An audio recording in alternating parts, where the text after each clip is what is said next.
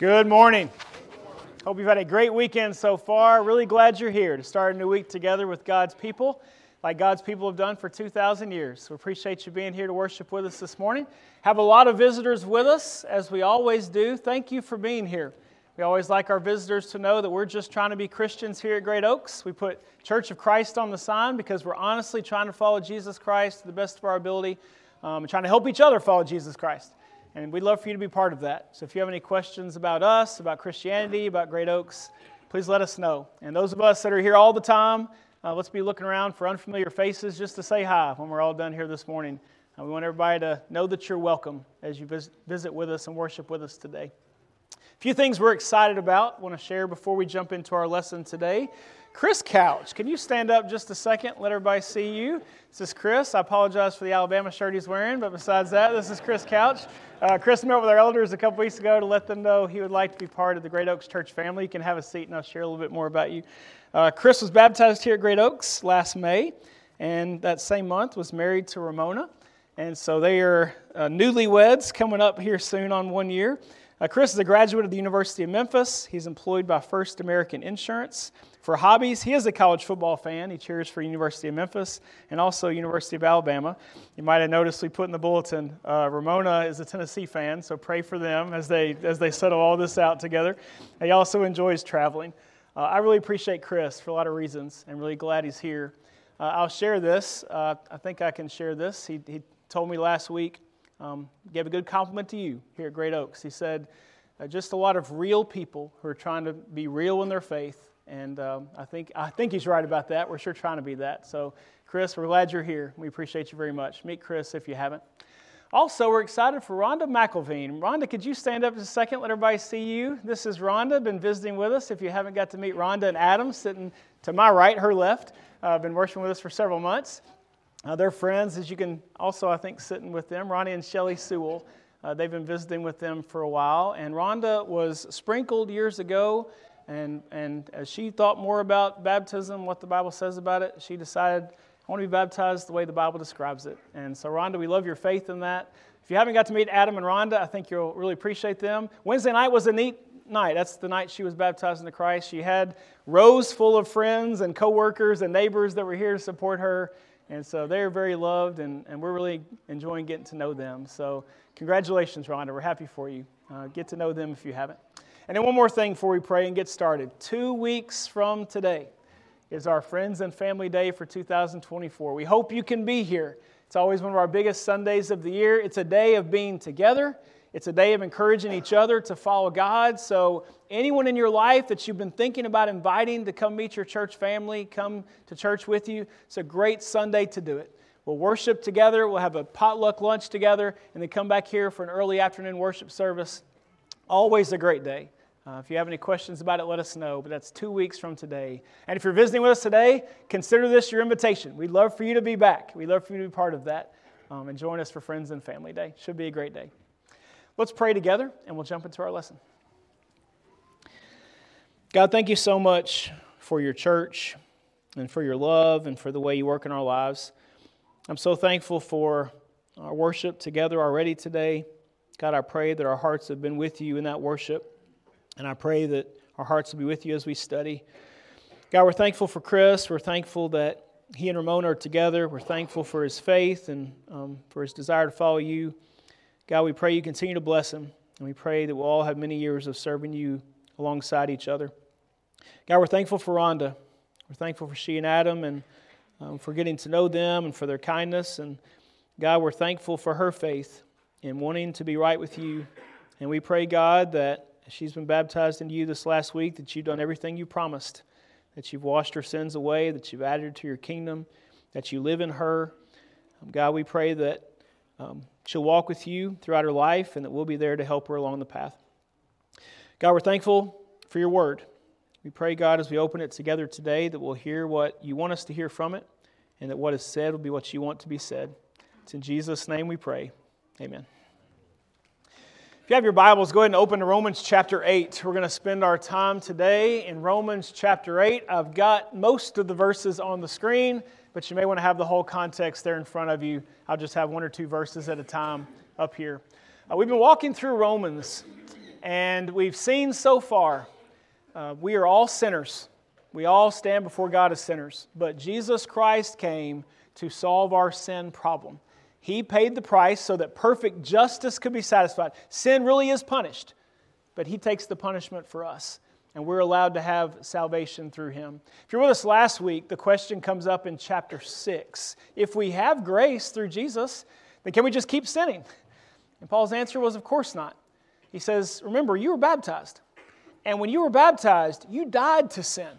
You rose to walk a new life. And so our sins are washed away in baptism. There's this commitment to live for Him going forward. And, and, so we try to the best of our ability as Christians. We don't want to sin, and we honestly try not to sin. But when we do, we trust God's grace. And that's sometimes a tough heart balancing act to hold to both of those. I don't want to sin, but I trust God's grace when I fall short. Uh, but that's the Christian heart perspective.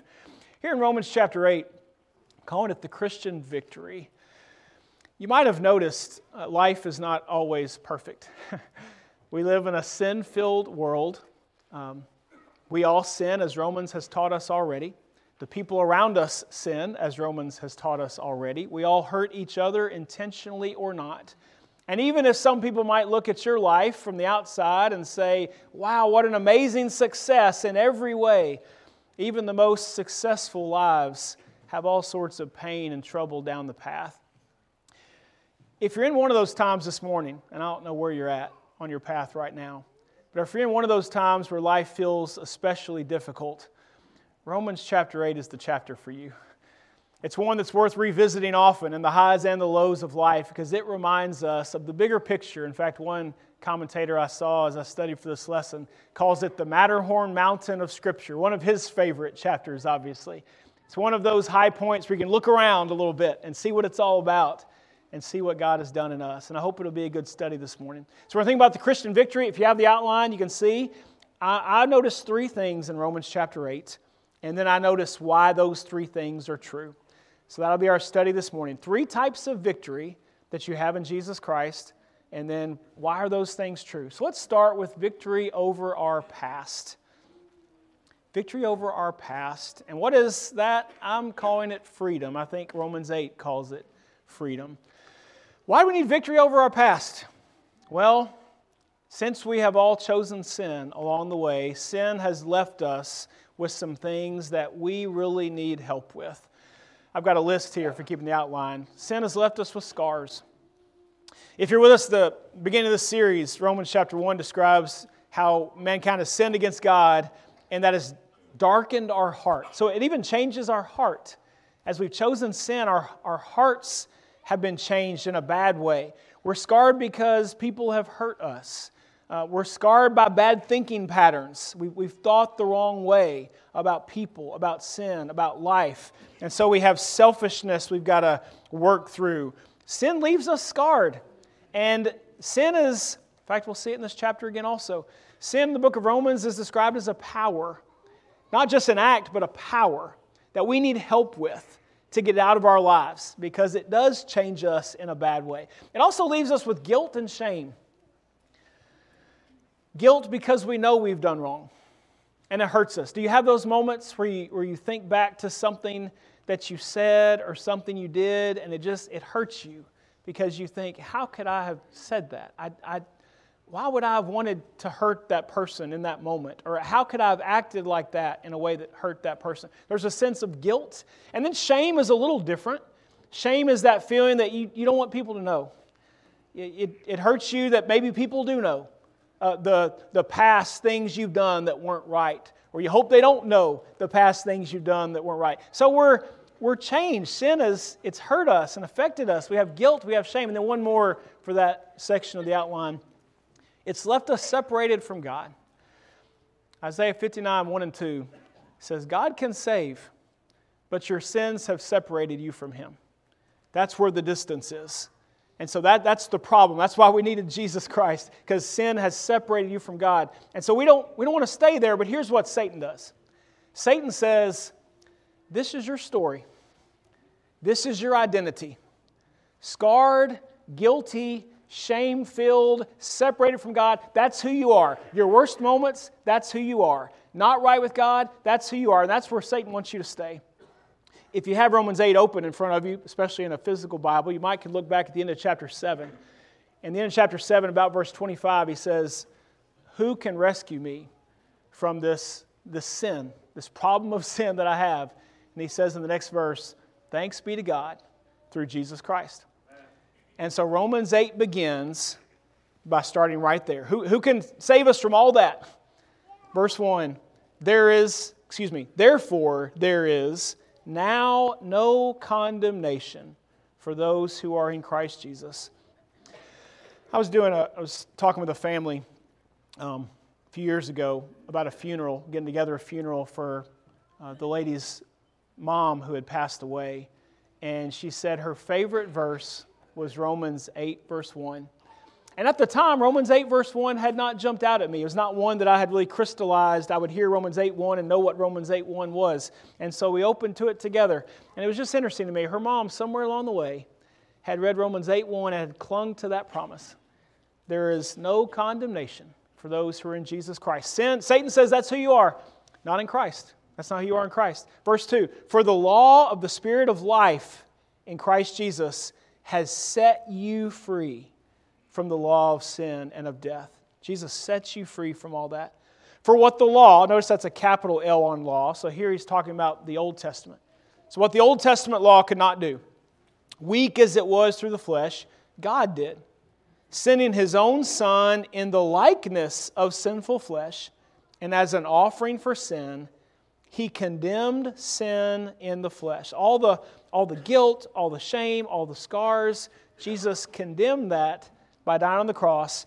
Verse 4 so that the requirement of the law might be fulfilled in us, who do not walk according to the flesh, but according to the Spirit. So we have freedom over our past because of Jesus Christ. He defeated sin for us. And so now, our identity is not all the things we've done wrong, all the things you think about and say, oh, how could I do that? You have forgiveness for those things. If you're in Christ today, if you've been baptized into Christ this morning, you have forgiveness from all those sins. Yes, there's still consequences. Yes, there's still habits you got to work back through. Yes, there's still relationships that are different because of what happened in the past. But it's, it's all forgiven. And so our identity is not what Satan says it is. He says that's who you are. You're, covered in sin. That's not who we are. We have victory over our past. Romans 8 also says we have victory in our present. So even, even as we're living day to day, not only do we have victory over the things we've committed in the past, there is a present victory, and I'm calling it strength because I think we'll see that here in Romans chapter 8. I've got two things I think Romans 8 says about the strength we have in Jesus Christ as we live day to day. And, and there may be others, but I've got two that I that I notice here. First of all, we have strength to overcome sin. Let me explain how that's different from the one we just saw. To overcome sin in our lives, and that's going to happen through the help of the Spirit. If you're studying the Holy Spirit in the Bible, you're going to need to come to Romans chapter 8 at some point. Almost 20 times in Romans chapter 8, the Holy Spirit is mentioned. It's one of the, the biggest clusters of Holy Spirit discussion in the Bible. There's all sorts of different ideas about the Holy Spirit um, some more biblical than others in our religious world. But what Romans 8 is going to say, and we'll see it as we walk through it, is that when you're baptized into Christ, the Spirit lives in you in some way, and He helps you get sin out of your life. In other words, we're going to read it together. In other words, you can't do it by yourself. You've proven that. I've proven that. We can't do it by ourselves. We sin, we, we, we make bad choices, our heart is dark, and all of that. But God works in us to help us become more of what we couldn't do by ourselves. And He doesn't make us, the Spirit doesn't make you do anything. You got freedom of choice, I got freedom of choice. But as we try to live for God with the strength we don't have, God steps in and helps give us strength. So let's look at that part first. Romans 8, verses 6 through 13. These first three verses I have here on the screen make the point that without God, you can't, you can't do it. You've already sinned, you've already gone on that path. You can't clean your life up without the help of God. Verse 6 says, The mind set on the flesh is death, but the mind set on the spirit is life and peace. Because the mind set on the flesh, so we're, we're, we're setting on sin, is hostile toward God. Have you seen people who are hostile toward God? It's like they've let sin become such a big part of their heart that they're just angry that the idea of God is even there in their life and that God should have done something different. They've let sin really take a, a sad, deep root in them. The mindset of the flesh is hostile toward God. It does not subject itself to the law of God. It can't find the humility to say, God, I'm going to follow you. It is not even able to do so. And those who are in the flesh cannot please God. So if you just want to try to do it by yourself, if you just want to try to change yourself by yourself, you're going to be really frustrated. In fact, Romans chapter 7, again, if you're to look back in the last chapter, Paul's got this whole section where he says, Even when I want to do right, I don't do right. and even when I know the right thing to do, I'm not doing the right thing to do. He said, when My mind's in the right place, but my life isn't in the right place. He said, Who's going to save me from this? And the answer is Jesus Christ. But you can't do it by yourself. Okay, so how does that change? The Spirit dwells in you if, if we were to study that further, I believe that happens in the waters of baptism.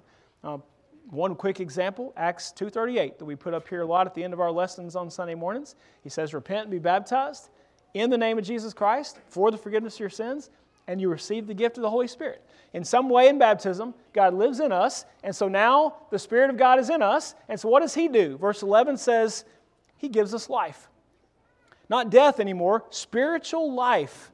Um, I'll read it, verse 11. If the spirit of him who raised Jesus from the dead dwells in you, he who raised Christ Jesus from the dead will also give life to your mortal bodies through his spirit who dwells in you. So sin gives death, God gives life. And then look at the description of verse 13.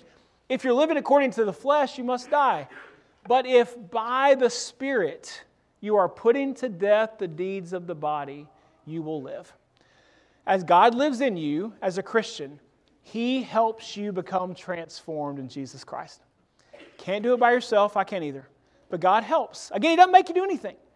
You might picture it as uh, trying, to, trying to lift a weight that, that needs to be lifted and, and it's just too much for you, but, but it's the right thing to do. And so you're trying, as you make the decision, I want to try to get this sin out of my life. I want to try to live better. I want to talk better. I want to handle my anger better. I want to handle my relationships better. And you can't do it by yourself, but God gives you the strength to do it. You know what's right. He gives you the strength to actually make it happen. The Spirit, what does that verse say? Helps us put to death the deeds of the body. Someone says, How does He do that? Well, there may be other things, but let me put two up here quickly. Part of it is the Word of God. The Spirit has inspired the Word of God, and Ephesians 6 17 says the Word of God is the Spirit's sword, it's his, it's his weapon. The more you fill your mind, your heart, your life with God's Word, the more God is speaking into your life, the more your mind begins to think more like God. There's a power in the Word of God that's not in every book. Books are fun. I like reading. Some of you may like reading, but, but the Word of God is different. It's not, just, it's not just words on a page, there is a power there that helps you change your life. And then also, even beyond the words, there is Ephesians 3.16 says that we are strengthened with power through God's Spirit in our inner man. And that's where that strength comes in to, to lift the things we can't lift spiritually. I want to get this out of my life, but I just can't get it out of my life. That's where God steps in and helps. That's where God gives us strength that we don't have. So there is victory in our present because the sin we can't get out by ourselves, God helps us really become transformed. And one of the one of the great things of the Christian life is to look back over time and just see what God is doing in your life. Just to see that I'm not the same person I was five years ago or 10 years ago. Not in a prideful way, because you know God is the one doing that. God is the one changing you. And so, if you've stopped that process of being transformed into becoming more like Jesus Christ, don't forget the strength you have in God who wants that process to continue. Let's get that going again. The second area of strength we have, I think, in Romans chapter 8, we have strength to overcome trials in our lives. I think this was especially meaningful to the first century Christians. it's meaningful to every generation. But as we'll see later in this chapter, they were facing persecution. I've never lived in that context where I felt like if people know I'm a Christian, they might drag me before a judge and have me killed. I, I, I, haven't lived in that place. But many Christians, in the time this letter was written, that was their world. And in fact, just a short time later, the Roman emperor would, would go after Christians, and Paul himself would be killed for his faith. And there were, there were these little areas of persecution that popped up all in the first century, and we'll see there's some persecution going on behind the scenes in Romans 8 here in just a second. Whatever trials they're facing, whatever trials we're facing, there is strength in God. And again, it starts with the Holy Spirit. Romans 8 is great in part because you see all three members of the Godhead Father, Son, Spirit, all working in our lives to help us become what God wants us to be. Romans 8, 26 or 28 says, In the same way, the Spirit also helps our weakness. So he's gonna, there's going to be a strength here. For we do not know how to pray as we should, but the Spirit Himself intercedes for us with groanings too deep for words. Have you had times where you didn't even know what to pray for? Uh, God makes a pretty big promise there, doesn't He? That the Holy Spirit is praying along with us, along for us. He intercedes for us. And he's praying. He knows our hearts, verse 27 says, and God knows what the Spirit, God the Father knows what the Spirit is saying because he intercedes for the saints according to the will of God. The Spirit knows what to pray for me more than I know what to pray for myself. So, in times when I'm hurting, when I'm struggling, when I want things to be different, and I don't even know what the different is, I'm thankful that God's Spirit can step in and be praying for me also. To be praying for the Father, Son, and Spirit all to work in providence in some way to help guide my life to where it should be. And that's what verse 28 says, one of the great promises in all Scripture. We know that God causes all things to work together for good to those who love God, to those who are called according to his purpose. I think one reason that verse has resonated with Christians so much through the years is because you can see it in your life as you go down the Christian path. You can look back at times that were not fun, that were painful, but you can see that God did something there in that painful, not fun time where He brought out some good things. That, that my life can now go forward with some good qualities with the help of God. I wouldn't want to go back there. I wouldn't want to go through it again. But God is able to use that and bring good things out of it. And so we, we hold on to that verse when we face the next thing because we've seen God do it before. And so even though it, things hurt and life is, is challenging, we, we hold on to the promise that God is still going to be working. And He's going to bring something good out of all that Satan tries to throw at us. And if we'll stay with Him, we're going to see how the whole plan comes together. We'll be able to look back in the, in the big picture way and say, God knew what He was doing all along, even when I didn't fully understand. There's a strength there. There's a strength in facing trials as a Christian that the world just doesn't have. And I've heard some of you say it before at different times. How do people go through stuff like this when you're not a Christian? I, I don't know that I know. I don't want to have to try to figure it out. I want to face things with the strength of God. So you have victory over your past. Jesus Christ covers our sins. We have victory in our present. There's a strength in overcoming sin. There's a strength in facing trials that just don't have outside Jesus Christ. And then, third and finally, if you didn't guess it, here it is victory in our future. Victory in our past, victory in our present, victory in our future. And the victory in our future is what the Bible calls hope. And when the Bible talks about hope, it doesn't mean hope the way I often use it. I often use hope to mean um, wishing, uh, maybe it'll happen, maybe it is. I, will say, I hope that's true. Um, when the Bible talks about hope, it means God said something's going to happen, so it's going to happen. it's, more, it's more confident than we would often use, than I would often use the word hope. And so Romans 8, verses 16 and 17, it's a section about hope beginning. The Spirit Himself testifies with our spirit that we are children of God. And I think the Bible wants us to feel what a special description that is. That you are a child of God if you're in Jesus Christ in a special way. And if children, verse 17, heirs also heirs of God and fellow heirs with Christ, if indeed we suffer with him, so that we may also be glorified with him. What, what is an heir? What is an heir or an heiress? It's someone who is going to inherit something. Uh, we, don't, we don't call everybody an heir or an heiress. Um, if you see an heir or an heiress in the newspaper, it probably means someone whose parents are just really, really wealthy, probably world renowned wealthy. They own an oil company, or they own another energy company, or they're big in banking or politics or something like that. We would say an heir is someone who, who's on the path to inheriting someone, something big because of who their parents are. And that's what he calls us. He says, You are on the path to inheriting something big because of who your father is. There's a confidence there. There's a confidence that my future is okay. In fact, it's more than okay, it's taken care of because of who my father is. I, I haven't done it because of who my father is. You face the world differently when you're an heir or an heiress because of who your father is. Verse 18 is a, another great verse. Romans 8 is full of them. For I consider that the sufferings of this present time are not worthy to be compared with the glory that is to be revealed to us.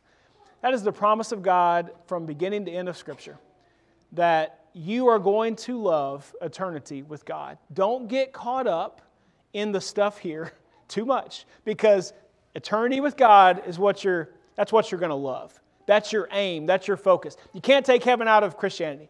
It's all over the Bible. It's a central hope of Christianity. Uh, yes, we want to serve God here and make the world as, as close to God, a place here as we can, but there is eternity waiting for us. He says in verse 19, even creation is waiting for the revealing of the sons of God. Even creation can't wait. If you have it open in front of you, he says even creation is suffering under the weight of sin in the next few verses. And then down to verse 23. Not only this, not, not only is creation waiting to get out from under the, the burden of sin, but we also ourselves, having the first fruits of the Spirit, even we ourselves, groan within ourselves, waiting eagerly for our adoption as sons, the redemption of our body. Let's stop there before we read the next two verses. We groan within ourselves. Do you have those days where you say, God, if you just want to go on and come today, I'm not going to argue? Do you have those days? God, maybe it's, maybe it's time. You know, Lord, maybe it's time, just come on back. You know, this, things don't seem to be going very well as, as far as I can see them. He says, we, we groan within ourselves because we know this is not where we want to be forever. And so, verse 24, in hope we've been saved because we're looking forward. In hope we've been saved. But hope that is seen is not hope, for who hopes for what he already sees? So, we're looking forward. We hadn't seen it yet. Verse 25 has two things I've got here for the outline. But if we hope for what we do not see, with perseverance we wait eagerly for it. What, what, is, what does hope give us? I notice, first of all, anticipation.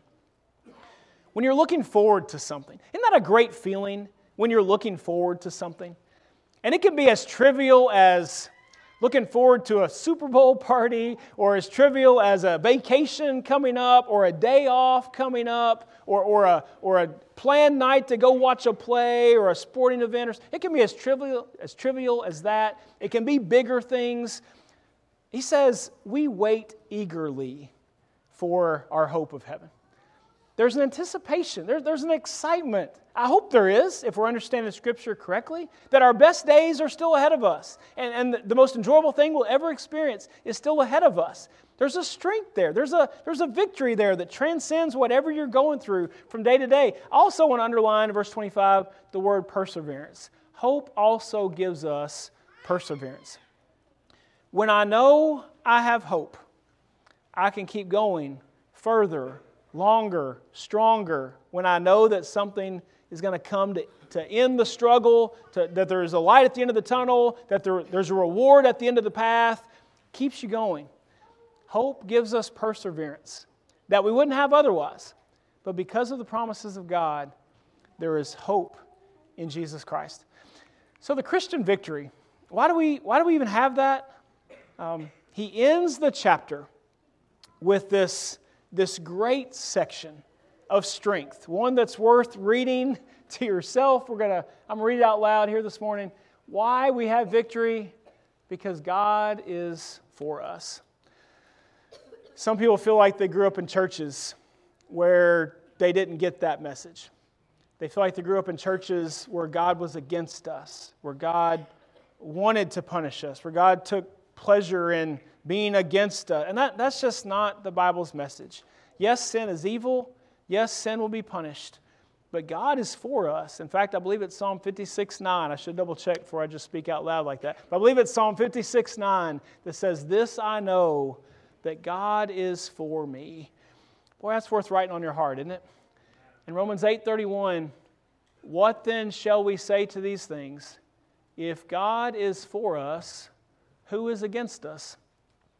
It's a rhetorical question, but there is an if in there. I think the if is there because um, it's our choice. I get to choose. Am I going to be with God or am I not? But if I choose God through Jesus Christ, and if I'm in Jesus Christ, God is, God is for me. He's always for me in the big picture, but, I, but now I'm on His side. And if God is for us, who's against us? Who's, who's going to beat God? What's going to be stronger than God? That, that thing doesn't exist. And so He's going to say, since you have God's love, you overwhelmingly conquer. And that's why a lot of people put victory as the theme of Romans chapter 8. You overwhelmingly conquer through the love of God seen in Jesus Christ. I'm going to read 35 and following. Ian read some of this for us a minute ago. Who will separate us from the love of Christ? Notice what they were going through. Will tribulation or distress or persecution? or famine or nakedness or peril or sword. It says we go through any of that, it, it can't separate you from God. Just as it is written, for your sake we're being put to death all day long. We're considered as sheep to be slaughtered. Sometimes God's people go through difficult things because they're God's people. He says that doesn't separate you from the love of God. People can hurt you, they can't pull you away from God. The world can hurt you, can't pull you away from God. In all these things, all the sufferings, we overwhelmingly conquer through him who loved us. For I am convinced, Paul says, that neither death, nor life, nor angels, nor principalities, which is like rulers, nor things present, nor things to come, nor powers, nor height, nor depth, nor any other created thing will be able to separate, separate us from the love of God, which is in Christ Jesus our Lord. That's just great, isn't it? Don't, don't rush past that passage without letting the truth sink in a little bit. Nothing can separate us from God's love. No matter what the world throws at you, there is a strength there. And so in Christ, we have victory over our past, freedom from the weight of sin and guilt and shame and separation. We have freedom in our present. God helps transform us, getting sin out. He gives us strength to face trials. We can face them different than we would be able to as a Christian. And we have victory in our future because of the hope of God, the promises that our best days are still ahead of us. We're, we're even, we're even thankful for those who have passed on ahead of us, those Christians who have gone on, because they've crossed the finish line. We're happy for them. We celebrate for them. They received all the promises of God all the way into eternity. There is a strength in the Christian life. I don't know what challenges you are facing. I don't know what challenges you're going to face. I know in a sin filled world, we're all going to be facing things all the time. Don't forget what Romans chapter 8 tries to drive home to us. In Jesus Christ, we overwhelmingly conquer. If you believe that to be true, then let's live like it this week. Let's live like people who have been forgiven through Jesus Christ. Let's live like people who have the strength of God living in us from day to day. Let's live like people who know our best days are still ahead of us, no matter what the world throws at us, because of the promises of God. It should change the way we live. I'm thankful for the victory we have in Jesus Christ. One of the reasons we come together every first day of the week is to encourage each other to follow God, to encourage each other to take steps of faith if we need to take steps of faith. So if you're not a Christian this morning, if you haven't been baptized into Jesus Christ, I hope you're thinking about that. I hope you're praying about it. Let us know if you have questions. I think you see here on the screen, this is how they became a Christian in the New Testament. And you can see this, this thing happen over and over in the book of Acts, for example. You hear about Jesus, you come to believe in Jesus, then you got a decision to make. Do I want to follow him or not? You repent of your sins, that's what, that's what the decision is. Repentance to turn your life around, to follow him. You confess, I believe Jesus Christ is the Son of God, I'm going to live for him, and your sins are washed away in the waters of baptism. If you haven't done any of those things, we hope you'll take those steps and maybe even this morning become a Christian by being baptized into Christ. Maybe you need to take a step of faith after you've become a Christian. Maybe you have sin in your life that you need to get out. Maybe you need prayers for forgiveness. Maybe you need prayers for strength, whatever you're facing. You can do this in a couple ways. If you'd like to talk with us privately, let us know. We're always happy to sit down privately and talk about faith. We're about to sing a song of invitation, a song about the victory we have in Jesus Christ. And if you would like to take a public step of faith, we'd love to help you this morning. If you'd like to do that, you're invited to come to the front now while we stand, while we sing.